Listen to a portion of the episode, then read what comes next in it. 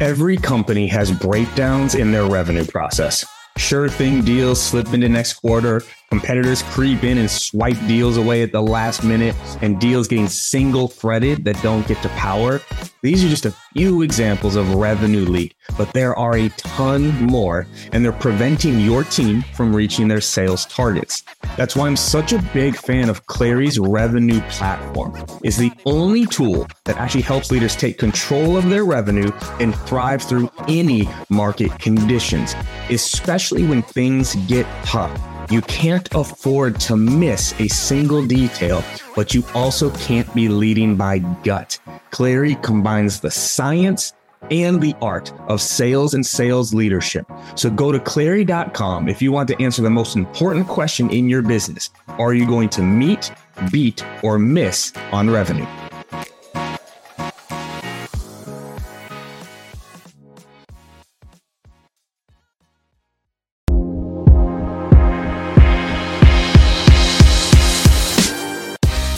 Welcome to the Live Better, Sell Better podcast with your host, Kevin Dorsey of Inside Sales Excellence, the number one Patreon group and YouTube channel for tech sellers and tech sales leaders, where we dive in deep for tactical advice on how to book more meetings, close more deals faster, and lead sales teams to success. But we don't stop there. We also focus on the person in salesperson. We talk about mindset, goals, time management, and so much more. So thank you for listening. And if you're interested, head on over to patreon.com slash inside sales excellence. Now with that, grab a notepad, get ready, and let's dive into the good stuff. What up, everybody? Welcome to another episode of Live Better, Sell Better podcast. This is your host, Kevin Dorsey, aka KD, and we're about to knock it out of the park. I mean, we're going yard. I mean, we're taking this up to the upper deck. I got baseball analogies for days right now because today I've got Brandon Roberts on the show, a former professional baseball player who's made the shift over to the major league of selling and scaling. He's used his background of baseball and fundamentals and psychology in practice to build incredibly successful sales teams, two exits, one IPO, hundreds of millions of dollars in revenue. I mean, this dude knows his stuff. But why I'm so pumped though is it's because of his approach to selling. Y'all know how I feel about the how. He gets the how of coaching, scaling, practicing, teaching, making sure that you strike out less and hit more home runs. I can't wait to dive in. We're going in head first. I got more puns. I hope you're ready for this. Brandon, welcome to the show. KD, I'm so pumped about this. Thank you for having me. I'm really excited. I woke up and I was super pumped about this. Um, love baseball, love sales, everything about it, and I'm, I'm excited to dive in. Nah, man, I, am pumped for it. Like as a fellow baseball nerd and baseball fan and baseball player, it's like I feel like we're going to connect on a good level here, and we're going to go after it. So, like, so we're going right. to dive right into this. Right, we are you know riffing a little bit before we started recording, but how and why the shift from baseball to sales? Like, how did that transition happen, kind of in your career? Yeah, absolutely. And and for some background, I was I was drafted when I was 20 years old. Uh, hadn't even finished uh, college at Cal Poly, and I ended up playing eight years in the in the minor leagues for the Reds, Twins, Rockies uh, throughout that stint. And through through that period, I was I was super focused on baseball, and I was getting my degree in the off season. I ended up getting my my MBA online. Um, but towards the end of my career, injuries started happening, and I started thinking. You know, I was in my mid 20s, thinking of like, okay, wait a minute even if I make a career out of baseball, I still have a lot of life to live afterwards. What in the world am I going to do? I was a kines major, and so you, you, know you naturally have those thoughts, especially when you start getting injured and you start getting a little bit more of a negative outlook of making it to the big leagues based on what's happening. Um, and so sales is something that gets brought up to players um, in, when you're when you're playing baseball. Of like, hey, you know, a lot of a lot of baseball players are successful in sales afterwards, and we don't really know why you know, in the moment, I'm like, okay, well, all right, I guess so. Um, but it just kind of puts it in your head and you start thinking like, okay, that's a good place for some decent income. And it's the similar mindset. And obviously now that I'm more than a decade into the sales industry, just it makes so much sense. And it all mm-hmm. like has tied in together. Um, so really what, you know, how I got the shift was in my last season of, uh, before my last season of baseball, I took a part-time SDR gig Um, and I was like, look, I can I, I can only work for five months because I'm going back to spring training. I already, I already got a contract with the Rockies, and, but I just need to do something because I don't have any more degrees to chase, and I'm just sitting here training. And so I was able to join a, a, a typical SDR bullpen, uh, you know, where I was making cold calls for like three hours, and then I'd go train, you know, for spring training. And so that's where I got my intro to sales, and that's where I fell in love with it because then I started realizing, wait a minute, I want to be at the top of the leaderboard. Uh, yes. What's happening? Um, so that's how it started. I love it. What also is exciting, I didn't know before this call, I don't actually get to talk to a lot of VPs and sales leaders that are former SDRs. There aren't actually that many of us out there that actually know what that life was like in doing that day in and day out. And so I guess before we keep going, like, so what, what did you fall in love with with sales, right? Because sales isn't for everybody, right? And they, they preach it to athletes all the time, but I also know plenty of athletes that haven't made it in the sales world either. Like, what did you fall in love with? Like, why do you think it, it connected for you?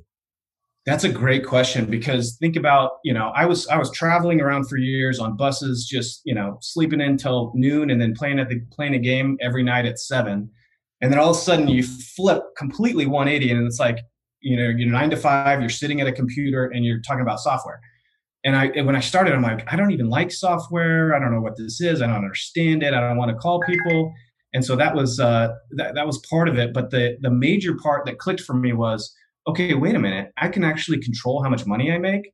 And and the even bigger part of it was, oh, there's a leaderboard here. Why is Andrew on the leaderboard? Why is Caitlin on the leaderboard? Why why am I? Wait a minute, I can be I can be the best in this group, or I can you know kind of set uh, set the bar a little bit higher. And so what's funny about that is I just took my I just took my strength finder assessment again, and of course a competitor was one of the top five. I'm like, all right, embarrassing, but yes, I get it. Um, and so that was a, that was a component as well. So um, that's why I fell in love with it, and that's why I knew immediately. I'm like, okay, sales is where I'm going to go with this um, because I can really tap into it. I I love it. Like, and also, there's a lot of people that don't actually understand. I'm, I'm going to ask this question before I make it a statement what does being competitive mean to you? Because I think a lot of people get competitive and wanting to win confused. So when you say you're competitive, what does that mean? Okay, I see it in two different ways. So number one, I am competitive within myself. I'm competitive against myself, my past self, and I'm just really ambitious to continue to grow and develop skill sets and improve no matter what. Um, the other thing that I try to teach my teams is competition is healthy when you're paving the path for others because you we know salespeople are competitive. We want to win over competition. We want to win the deal. But when it's competitive at the cost of your teammates, it is really bad in a culture of, of, of a sales team. And so I'm really clear. Look, it's cool to want to be on the top of the leaderboard, but competition is healthy if it's a way to pave the path for others. And i'm always about like boosting each other up and, and team acceleration and how can we make each other better? But at the same time yeah you want to you want to be at the top and you want to make a lot of money but you got to bring people with you. You have to bring mm-hmm. people with you in order for us to be successful as an organization. I love that. And i think it's one of the reasons why i've enjoyed you know working with baseball players over certain other sports is because in baseball i feel like people have a better understanding that one, not everyone can and should be the superstar, and everyone knows what their role is to play to succeed as a team, right? And the competing with oneself. That's so important. I hope people caught that. There's something else subtle you said. I hope people caught here is when he was talking about the leaderboard. I want y'all to rewind and hear what he said. He asked, why are they at the top? This is something that a lot of top performers do that don't people pay attention to is they look at the top and they go, why? What is it they do that got them to the top? And then they model those behaviors. They don't just look at the people at the top and go, I want to beat them. They figure out why they've been successful and then how they can replicate that, that activity. So hell yeah, my man. I'm, I'm already loving this. There's no way we're going to keep this to an hour. We'll, we'll see. So, all right. So let's dive into some of the, the carryover here, right? So you had a long career in baseball. Like, and one of the foundational pieces of baseball that I wish people carried over into their sales careers is practice I, I don't believe people practice enough. So, like, how should sales teams approach practice in a way that actually will make them better at what they do?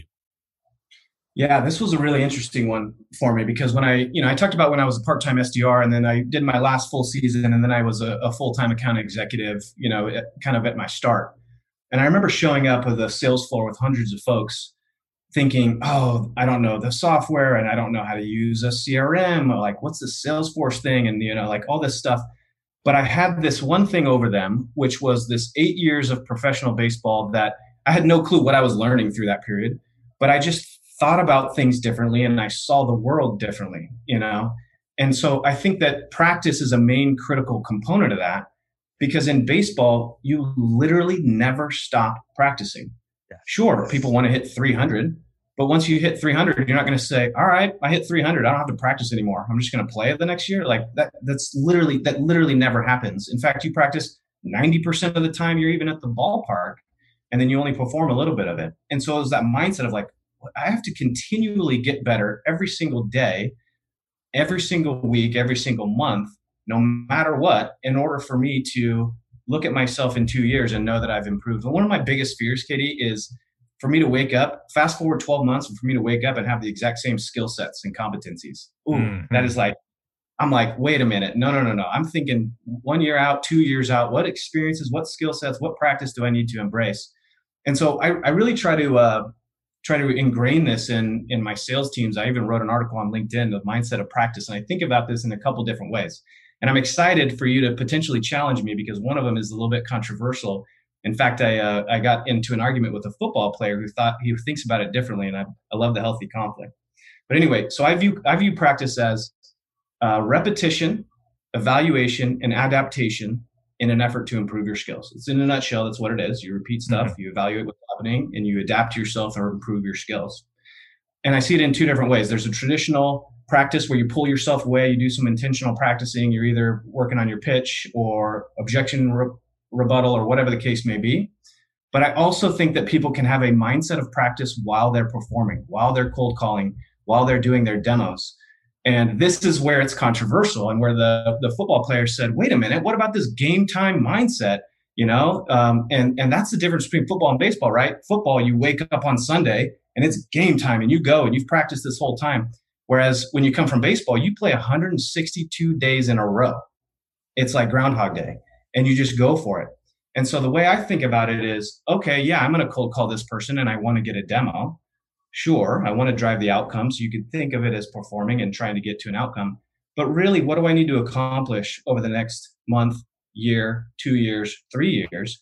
I need to take every single interaction and experience and improve upon that. And if I think of it as a mindset of practice and my outcome of this call is to get better or to learn something or to improve something, fast forward two years and guess, guess how good I'm going to be? I'm going to be way better than if I just went through the motions and you know tried to execute every time. So it's a controversial way to think about it, but I believe in it. Yeah, and so I think I think I'm actually pretty aligned with you. I just have different terminology, right? For me, mm-hmm. practice is when there's not a score. So when you're doing it, there isn't a score. Once you have the prospect on, to me that is game time. You're applying your practice, but it is, should and this is what a lot of people do with practice. They'll talk with the manager. and The manager says, "You know what? You should use this line." And the rep goes, Yeah, I should use that line. And the first time they're using it is when they get a prospect on. yeah, okay, there you go. And to me, and they think that, like that, to me, no, no, no, you're practicing with the prospect. That is not how you want to do it. That'd be like, you know, analogy. If I wanted to learn how to switch hit in games. Hmm. Yeah. No, I can't you. do that. Right. And so I think the practice is doing it with repetition. You're applying practice in the game, but then you're still paying attention to the results. Right. So I think we're pretty close there. I just believe that the practice is like, okay, this is when you're doing it over and over again so you can apply it in the game. But so many reps. And this is also, this will be a good segue to the, the next question yeah, yeah. is, you know, managers think they're coaching when they just tell someone to do something. And to me, that's not coaching, right? Like that's telling someone. Yeah. Whereas you got to practice with them if you're really going to coach and they need to work with you. So like, let's go to that part of like, how do, how should managers change their thinking so they can be better coaches? Because managing and coaching are two totally different things. Actually, for baseball, people know this. You have a manager, you've got position coaches, right? You've got speed coaches, strength coaches, psychology. Like you've got all sorts of coaches. So it's all about how managers can be better coaches. Yeah. No, I love it. Uh, so when I tell my manager, I say, I say, right or wrong, this is what I've what I've said before. Your number one job is to make the people on your team better. Just make them better. Help them, make them improve, and make them better. And essentially, when you say that, what you're doing is you're asking to change people because improving is change, um, right? So you're going through some change management. And so I think that just recognizing that that is your number one job is to improve the people that are reporting into you whether that's you know your coaching strategies your practice your whatever whatever the case may be whatever that is that is your number one job and so i think the other the other thing that sales managers should think about is their commitment to this you know there's stats out there well how, how much should sales managers how much time should they spend on coaching is it 75% of their time is it you know 50 like whatever the whatever the benchmark or or the the industry standard is there but i think we need to be intentional about it i think we need to be committed and i think we need to evaluate okay, I just worked 50 hours this week. How many of how much of that was firefighting, was working with other departments, was doing all these other things, and how much of it was actually making my people better at their jobs? Because that has a dual benefit, right? Not only is it helping you as a manager to hit your quota better, but it's also helping other people and it's developing other, you know, competencies and skill sets and even leaders within your group. Um, the other thing that I would say on this is that I think that managers are most effective when they are tapping into people's strengths. And there's this argument around, well, do we focus on strengths or do we fix the things that people are doing wrong um, and, and focus on their weaknesses? And I am a huge fan of focusing on strengths and capitalizing and optimizing to the fullest potential. Number one, because you usually can have a little bit more return on investment by focusing in that. And number two, how much more engaged are you as an individual if your coach is focusing on something that you're good at. You know, if KD, your manager was like, "Oh, you're amazing at podcasting, and we're going to tap into that and take you to the next level." It's like, "Whoa, that's what I'm excited about, and that's what gets me engaged and motivated." And so, um, you know, I think that's where we can stretch people beyond their their abilities. So let's go a layer deeper there. How how do you help your managers identify strengths? Right? Because I think even spotting that sometimes managers aren't always the best at? So like how do you guide or coach coach your coaches on how to identify those strengths? That's a good question. How do you identify? So we we, we go through you know the uh, the skill will quadrant um, you know in terms of like how do we need to focus and tailor our coaching to the individual um, i think of coaching as similar to motivation of a sales team right if you use a blanket approach it's not going to be that effective right? Because people are motivated by different things. So, like a spiff, for example, well, some people are going to be motivated by it, some people maybe don't. Um, and so, I think that tapping into individuality when you're going through your coaching, and that helps you when you, with your skill will matrix. So, like, okay, wait a minute, where are we falling short here? And is this person really skilled up, but they're not motivated for whatever reason? And that helps you focus on what are ways we can get them more motivated? Do we give them more empowerment? Do we give them more responsibility? Do we give them more experiences, opportunities? okay, wait a minute, this person is so motivated, so extremely motivated, but their skills aren't there. Great. Their coaching plan is different than the other person we just talked about because we're doing more, you know, uh, sales trainings or or product trainings or whatever the case may be.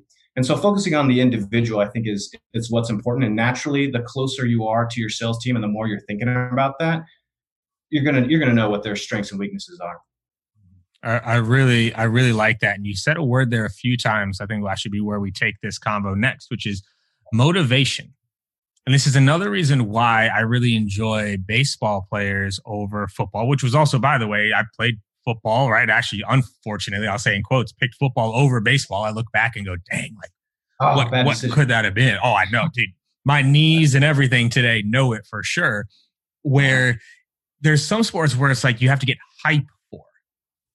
you know, you got to build up like the energy to go do it. Whereas you mentioned earlier, baseball, you're playing 162 games. You're not mm-hmm. hyping yourself up before every single one of those games, but you do need to maintain a certain level of motivation. So I guess, how do you help motive? Because sales is very similar. It's a slog.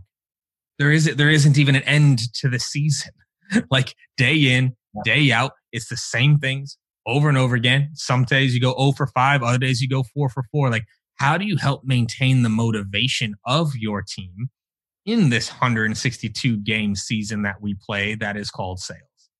Yeah. Oh, that's perfect. Yeah. No, I am motivating people so hard, right? Such a challenging, uh, such a challenging role, right? Um, I am a believer that you can't actually motivate someone in it in, in it of itself, right? Um, because you're essentially trying to force something upon them that's really more like emotional or like kind of intrinsic. And so what I try to think about is how do I create an environment where motivation can thrive within that environment? Um, and so I go back to God, what was that old book called Drive from Daniel Pink, where we we talk like the ways people are motivated are developing mastery. So this is all about practice and improvement and continuing, making sure that we have a culture where we're, we're continuing education or continual learning or improvement is is part of it. Um, autonomy and uh, purpose. Purpose is a big one. Why are why are we even here? Like, why are you doing this? Why are you blasting calls all day long? Like, what are your what are your goals in two year? Is it to create more income for your family? Are you trying to buy a new fancy car? I mean, is it less than than uh, is it less than income related? Is it you like our company and the purpose that we're serving and we're helping these businesses? We're helping you know fitness owners you know improve their businesses so that they can improve the lives of other uh, people in, in terms of wellness. And so like why are you actually here? So the why um, is important to me and really just creating the creating the environment where people can be motivated as opposed to taking an approach of how can i motivate that one person? It's like nah let's create an environment where they can be motivated. I love that answer. And I'm also, too, I'm glad you called out the beginning, like one, the challenges of motivation, but sometimes even questioning if you can motivate versus creating an environment that is motivating. Those are two yeah. very different things. And I love that that's the way that you approach it because I think that is key to it. Trying to motivate individuals is a really hard thing to do. Yeah. Can create a motivating environment that then people start to fall into and it starts to get everyone around it. Because like there's so much psychology that goes into sales, but also into leadership.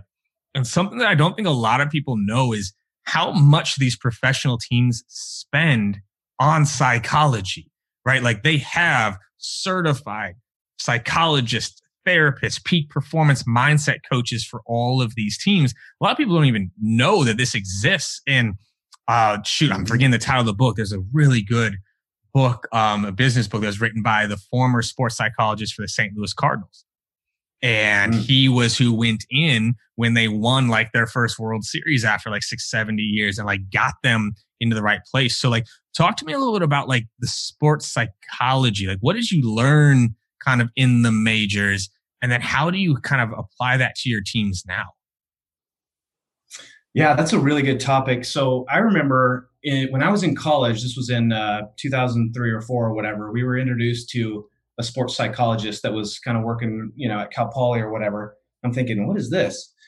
And it's it's evolved definitely even from then. And I have a a former, uh, well, I mean, he's one of my good friends, but he was a former roommate, teammate at Cal Poly. He played in the minor leagues for quite a bit, coached a lot. His name is Jimmy Van Ostrand. I'll give him a plug. He is the peak performance mental mindset coach for the Blue Jays. His job is literally to focus on 25 people and their mindset and the way they're thinking about things and the way that their you know attitude is exclusively like that's literally his job. And so when you think about sales teams and you think about the parallels between baseball and sales we're like wow should we have a mindset coach for our sales team? Um, you know and so I, I, talk about it a lot in you know in my team meetings and, and when i'm talking to managers and stuff like that and i'm trying to really um, you know it, it, you know un, help them understand why mindset is so critically important in our sales performance. It's not just about building skills or figuring out a rebuttal. It's about discipline. It's about attitude. It's about positivity. Um, so it's funny because he he actually has a peak performance mindset, just uh, like a like a booklet that he uses, and he sent it over to me, and I'm like, yes, I've got the Blue Jays booklet on uh, on on peak performance. And so it's literally it's littered with everything from gratitude to leadership, confidence, choices, process over results. How to focus on process as opposed to focusing on results because you can't control results. Um, dealing with adversity, having a growth mindset. I mean, there's so many parallels and similarities. But um, yeah, I, I that was one of the the other factors when I came into a sales organization is like, wow, they mindset was so critically important when I was playing baseball. And we worked on it a lot. We worked on positive mental imagery and visualization and being calm and breathing. And then like now it's like there's nothing. Nothing. Um, and I felt like that gave me a bit of an edge. No, one hundred percent. Also, I just remembered the book. It's called Executive Toughness. That's the name of the, the, the book. And similar that process goals versus product goals. He talks about in there gratitude, work, visualization. And also in that book, he talks about visualization, the good and the bad. So yes, you want to picture things going well, but you also want to picture things not going well and how will you respond, right? Preparing mm-hmm. yourself for adversity. Because if all we ever do is picture it going perfectly, then it doesn't, it crushes us versus you picture it going well, great, but also, okay, picture yourself. And we've done this exercise with my team. Picture yourself getting hung up on, like see it vividly. Picture someone like cussing you out, but then picture what you're going to do about it. Picture yourself taking a couple deep breaths. Picture yourself laughing it off to one of your coworkers. Picture yourself journaling it real fast and t- making that next call. But you need to see yourself responding to adversity, not just picturing it. So I'm with you. Dude. So wow. prior to 2020, I was looking into like bringing in a full time like mindset therapy, like performance coach into my mm-hmm. team because it was something where like you, to me, it's just such a no brainer. It's such a no brainer to do, especially in sales. So now that like we're hopefully out of some of this COVID nonsense, I can bring this topic back up and um and get after it because mindset is everything. And it's one of the reasons why I think more people don't last as long in sales is they can't handle the mental side of it, especially when they get into a, a slump, um, which happens in baseball a lot too, because when you're doing 162 games, you can get into a two game, four game 10 game slump where just everything seems to be going wrong and you can't figure it out can happen in sales too like how like how do you help people get out of a sales slump? I think this is one of the most common questions i get from people like yeah. how do you get out of a slump? What did you learn in like baseball that you've carried over into sales? Oh and you just you just brought me back because uh, mm-hmm. baseball slumps are absolutely the worst. And you know when they're the worst is when it's at the beginning of the season because your batting average is shown um, on yes. every single game, every single at bat, and, and then, then, you got hecklers in the stands saying you're hitting hundred, and so you've got mm-hmm. nothing to build it off of. But anyway, yeah. So, so baseball slumps are an absolute real thing. They happen no matter what to every single player. I remember Derek Jeter one historic year. He was like 0 for 36 to start off the season or something like that. And they're like, wow, is Jeter done? Of course he wasn't but it's just everybody goes through it. And so it's not about how to how to avoid a sales slump. It is how to embrace yourself and how to how to get out of a sales slump faster. Mm-hmm. And so I have a really really good strategy for this one, and I love I love the um, it's the Sandler bat uh, triangle approach, and I love it because um, obviously BAT is the acronym, which uh, you, well, say baseball, so meaningful meaningful for me but it's really really powerful. And so what bat means it's it's the three things that you have within your control no matter what. So we alluded to it a little bit earlier. You can't control the results. You can't control whether or not this person that you're that's in your pipeline is going to sign on the last day of the month. Like that's not a controllable. The controllable is these things right here. And so what bat stands for are behaviors attitudes and techniques.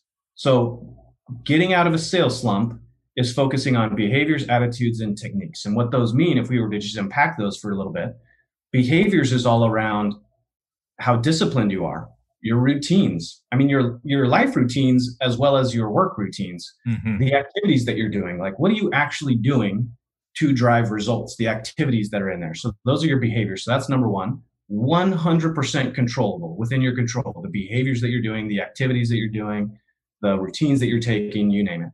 Number two is attitude.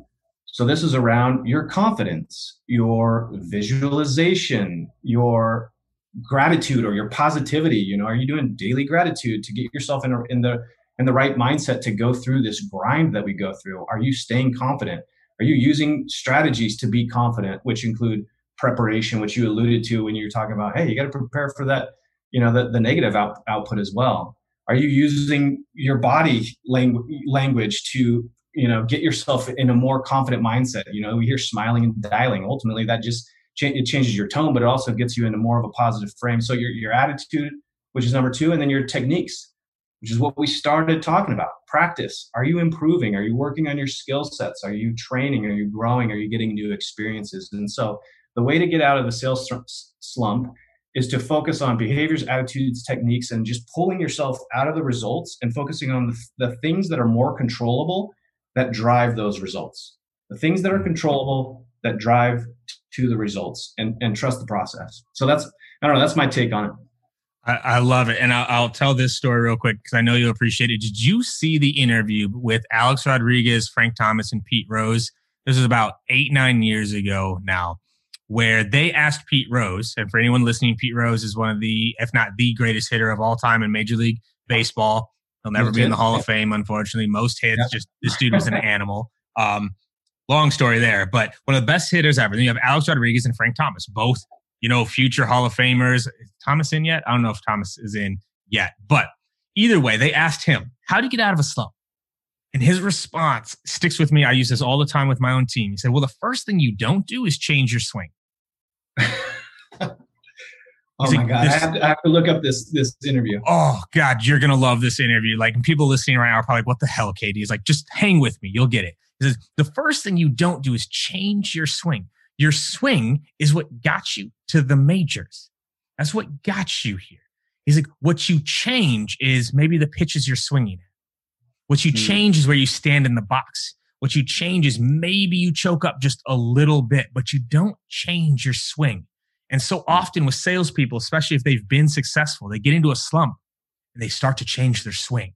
They, they change what got them there in the first place. They start doubting everything and I tell this to my team all the time. It's like, hey, are you doing what made you successful before? So kind of back to your bat analogy is like, have you changed your swing?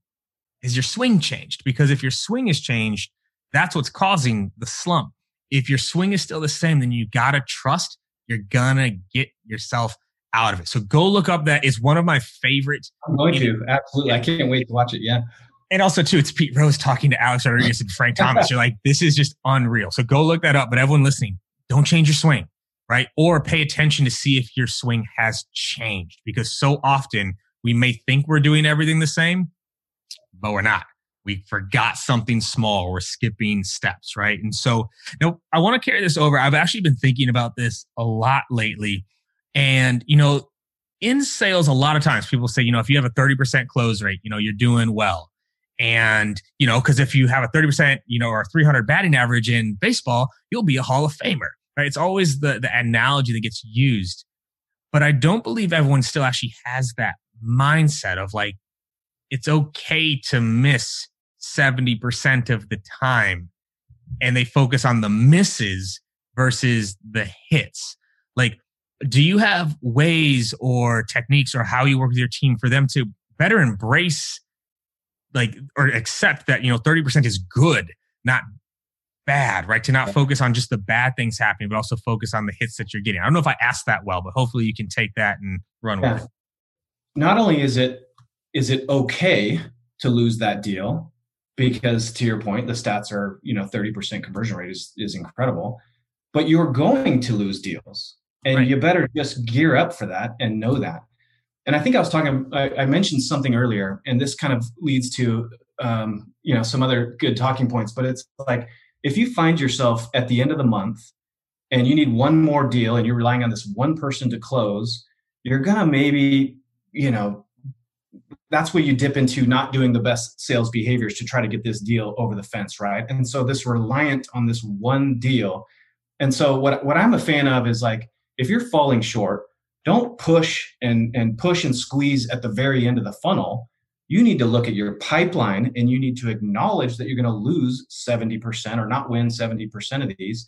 And you need to play the percentages and reverse engineer and always set yourself up with your pipeline to where you don't have to be in those situations where you're pushing or probing or being, you know, whatever your, your, uh, why sales has a bad reputation essentially is what I'm saying. Um, and so by building it and by acknowledging that you're going to live with your conversion rates, that's where you're going to see yourself successful. And so the other thing, it, you know, so it's, I, I think it's um it's an acknowledgement of your conversion rates and reverse engineering that is is what I would say. And that's that's kind of what what happens in baseball too. It's not that you're pissed off that you struck out one time. You're gonna strike out a lot. You're gonna strike out a ton of times. And in fact, that doesn't even really matter that much. Nobody's looking at Cody Bellinger and saying, well, he's horrible because he struck out more than 100 times in the year. It's like, no, they're looking at the home runs that he hit and the fact that he almost hit 50 home runs one year. Um, and so, yes, I totally agree with you. It's okay to to not win 70% of those, and let's focus on these 30% that we are that we are closing. And the other thing that you alluded to was this um, focus of positivity or or focus on the good experiences because that just builds momentum within itself. We also can't dwell on the ones that we're not closing, and we need to almost have like a short memory or a bad memory on the ones that we don't close and we need to really focus and just keep top of mind these big wins, these big uh, successes that we're having. And by having those in place, that's going to lead to more momentum. Momentum leads to more motivation, and ultimately, you're going to see better sales results. So, um, anyway, I don't know if I took that in a different direction, but that's uh, that's essentially what I think about when when I see the parallels between a 300 batting average and a 30% conversion rate. Yeah, I mean, I think it's it's important to do is like one understanding that is going to be what it is that just is like it 30% is what it's going to be. You want every deal, but you can't. And I think one analogy too with um, baseball is paying attention to what you should swing at and what you shouldn't.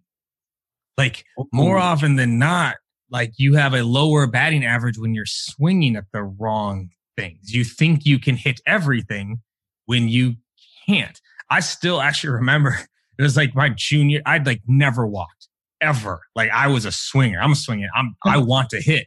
And I I remember my coach, uh, Coach Padron, my man. Um, one time he said, "You're not allowed to swing at the first seven pitches you see today." And I was like, "That sounds awful." Of course, I'm going to swing. And he's like, "No, you are not allowed to swing. You are going to take the first seven pitches. I don't care if that's one at bat, two at bat. You are going to take the first seven strikeouts. Yeah, right there. And I remember thinking, this is the worst idea I've ever heard in my life. And took like the first three pitches, and I thought all of them for sure were going to be strikes. And they were all balls. It's like, oh, all right. So maybe I've just been swinging at things that I don't need to be swinging at. Right. And so I think that's something I hope people take from this is not every pitch, not every demo, not every company is going to be home run or a hit, but you need to pay attention to what you're swinging at that might be affecting that average as well. And so as we get to towards the end of this, there's another question I want to ask here. Again, like understanding like kind of the hierarchy of how baseball teams are organized, right? And you've led large teams as well. How do you help lead leaders? Right. Cause like with a baseball team, you've got, you know, the the manager, you've got a hitting coach, you've got infield, outfield coaches, strength coach. Like there's a lot of coaches that then roll up to, you know, a manager, general manager how do you i guess lead your leaders or manage your managers because it, at a certain point you're not supposed to be the best at everything you're not supposed to be the one figuring out how to close all these deals you need to get it done through people so how do you apply some of that same baseball hierarchy maybe to your teams and your orgs that's a great question because i think back to John uh, John Maxwell's five layers of leadership, and the pinnacle one is developing other leaders. That's essentially what it's all about. And and if you're living uh, kind of this path or this journey towards you know higher level growth of leadership, you should be developing other leaders however you can. And I think this is um, one of the biggest moments in my career, or kind of like shifts in mindset, was when I first became a, a director where I was overseeing managers, and I just realized, okay, wait a minute I have to not only am I so when I was a manager, I was trying to figure out how to be a good leader for myself. I'm like, okay, I need to research leadership and be a good leader leader. And now I was in a position where I had to develop other leaders, not only develop other leaders, but live by the leadership principles that I was learning and kind of holding myself accountable to to set the example. Um, so a couple things that I think about are are just continually making it part of the culture and holding your organization accountable to a culture of growth, which means simple things like every Friday, we're going to do a leadership collaborative session and we're going to talk about concepts and we're going to prioritize this and we're going to develop together. And sure, maybe I'll teach a couple concepts here and there or give you some material to, to talk through, but it's going to be collaborative and we're going to we're going to grow together and we're going to do this. And that's that's where team acceleration comes in. How do we help each other and play with each other's strengths and weaknesses to to really level each other up? Um, and then the other thing is I, I really try to this is this is tough for young managers right that just get into management especially if you're a top performing sales rep and you jump into management. It is like a really big mindset change okay you are no longer measured on you you are now measured on your team the people mm. on your team so the measurement of your success is how much you can improve and how good you can get and how much you can maximize the people on your team that report to you. There's no more, I'm a really good individual contributor and I can crush it by myself. Nope, that doesn't matter anymore. How well can you maximize the strengths and um, the, I don't know, the, the, yeah, I guess I'll just say the strengths of your team to accelerate this unit to drive more incremental uh, results to the business. Um, so those are a couple ways I think about that. I love it. You said something earlier in our conversation that once my manager's here, they're going to smile, probably grimace a little bit, maybe roll their eyes. Because if you were to hit them up on the street and say, Yo, what's your job? What's your job? They would say, Make my people better. And we talk about it every single leadership meeting, every single one on one. And like that's something we grill in is like, that is your job is to make your people better, not hit a number, hitting a number only happens if you make your people better. Exactly. Right. Yep. And if it's relying on you to do it, then you're actually not a good manager, even if you're hitting your number. I think people lose track of that. If you're not, if, if I give you a team and a year later, six months later, they're not any better, what do I need you there for? Like I need you there to make them better. And actually, I shoot another question popped in my head that I wanted to ask because you were talking about it earlier. You've actually mentioned a couple times, like you know, one year later, two years later, you know, will I be a better person, a better version, right? Like that I'm going towards it. I guess, how do you help people think a little bit more long term? Because sales reps can, managers can, even leaders can get very stuck in like, am I going to hit my number today? Right? Am I going to do this today? Versus like, are you going to be a better person a year from now? Like, how do you help encourage that mindset? Because I think it's very important because most people aren't comparing themselves now to who they were a year ago. And unfortunately, a lot of people are the same as they were a year ago. So, like, I guess, how do you help encourage people to think a little bit more long term than just short term in the moment? What a great question. I think I'll be transparent enough to say, I don't even know if I've cracked the code on that one. It's something I'm trying and I'm mm-hmm. absolutely, you know, working on and I continually continually talk this way but I, I, mean, I don't know if I've, I've cracked the code and I have a recipe for how to get people to think about. But w- one thing I talked about the other day with one of my managers is um, think about it this way. So, so think about a 12 month period. You get done with that 12 month period. Do you want to have 12 months of experience as a sales manager, or do you think you can actually pack in 24 months of experience in that? like how and, and that's how i've thought about over the past couple years is like you know when i first got into i was in sales operations for a short stint and i was new to it and i was trying to learn as much as i could. I'm like how can i learn two years of sales operations in one year? How can i accelerate my learning as much as possible? Sure going through the motions and going through my 50 hour work week or whatever the case may be i'm going to get one year of experience. But what else can i do? How else can i tap into this? What communities can i be in? What udemy courses can i watch? What you know uh, other sort of like you know things can i tap into to just absolutely 100% be a sponge commit myself and d- dedicate myself and just accelerate my learnings and accelerate my experience and accelerate my growth as fast as possible. And i think the reason this actually ties back to, to baseball the reason i think that i think like that that's kind of a weird statement is because i spent eight years in my 20s playing baseball so i was an sdr when i was 26 right? And so I almost had a chip of like, I am behind. I am behind and I want to speed up and I want to learn and I want to grow and I want to get into leadership. And I, you know, had my own ambitions. And so I almost feel like that's where it came from, where I felt like, well, shoot, I haven't been working since I was 21 in sales. I don't have a long, uh, you know, 20 years of sales experience here.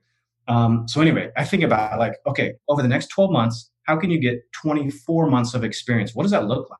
What does that look like? Does that just mean continually learning and devoting yourself to the to whatever trait you're in or whatever skills you want to develop I think that's key. And no, I think you nail it right there at the end, too, of like, you know, one playing catch up, but also listening to you describe it.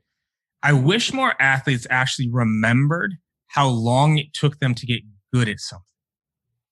And I think this is where this gap happens sometimes with athletes coming into sales is like you're talking to a collegiate athlete, potentially even a professional athlete.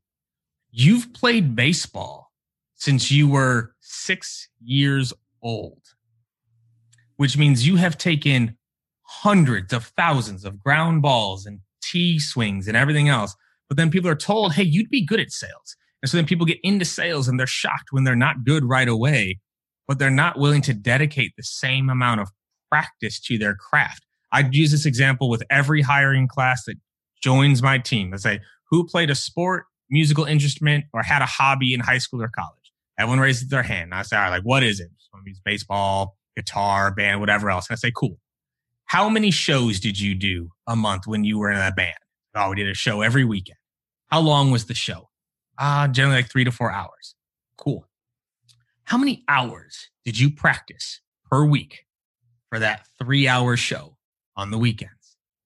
You'd be like, at least two hours a day, three hours a day. I'm like, exactly. You practiced 15 hours for that three hour show. You know, we get into sales and people don't practice. Mm-hmm. They get in there and they just take swings all day long and they wonder why it doesn't land. Like you have to dedicate time to to the craft. And I think it's so important for people to remember. And so so as we wrap up here, man, I got two last questions here. The first one I called the big three, right? So we've been riffing on baseball and psychology and mindset for almost an hour now. If you wanted people to remember three key things from our conversation, what would those three things be? Yeah. Um, that's a great way to end. So I, I, would say one takeaway is one of the things that I've used for years that I just love. I talked about it earlier. It is the BAT methodology. Um, these are the three things that you can focus on, that you can control to not only lead to success and consistency month over month, but to get out of those uh, the sales slump. And that's behaviors, attitudes, and continually developing your techniques. So that's one. Um, just a reiteration, you, have hit on it so many times, and it, it sounds like you do an incredible job drilling this into your sales team. But practice is critical and important. And I see practices repetition, evaluation, and adaptation of your skills to improve your skills. And then the last thing is really maybe more focused on the leaders uh, that are listening, um, which is tap into the strengths and try to try to accomplish this thing called team acceleration, where you're maximizing what you can get um, out of your team to really get you to that to that next level so you know focus on strengths maximize people stretch them beyond what they can do because that motivates people as well believe it or not. So those i don't know those are the big three. I love it. I love it man. I, and i fully agree. Like that bat analogy is something i'm gonna uh, run with as well because it's it's just so true and it's so simple. Like my team knows i love a good analogy or not not, not analogy acronym. Love i got acronyms for literally everything in our org. So i love that. And this is the question I always love to, to wrap on, man, is, you know, the name of this podcast is Live Better, Sell Better. Right? Like I have this really weird idea that if we took better care of ourselves, if we lived better, if we had more joy in our life outside of work, that our sales would be better because of that. What would your live better advice be to people listening on like how to get more joy or fulfillment or energy out of life that we are living? Yeah, I'm going to keep this one simple help people. Whether or not you're selling to them or you're leading them or they're your you know peer that you're chasing you know on the leaderboard. Help other people. Help prospects and their businesses. Um, help your team become better. Help your peer your group your the people on your team help them get better because it's all about everybody you know kind of getting better together and and, and accelerating as a unit. Um, and that's really what's going to make you feel good at the end of the day is, is you're spending time and you're helping people um, and you're improving them and that's going to that's to keep you motivated and it's, it's the right way to do it I, love that. One of our org's virtues, right? So we have our own virtues in the sales org, right? There's company values and we have our own virtues. One of our virtues is help YTP. And I told you I like acronyms. Help YTP. Help yourself, help your team, help your prospect.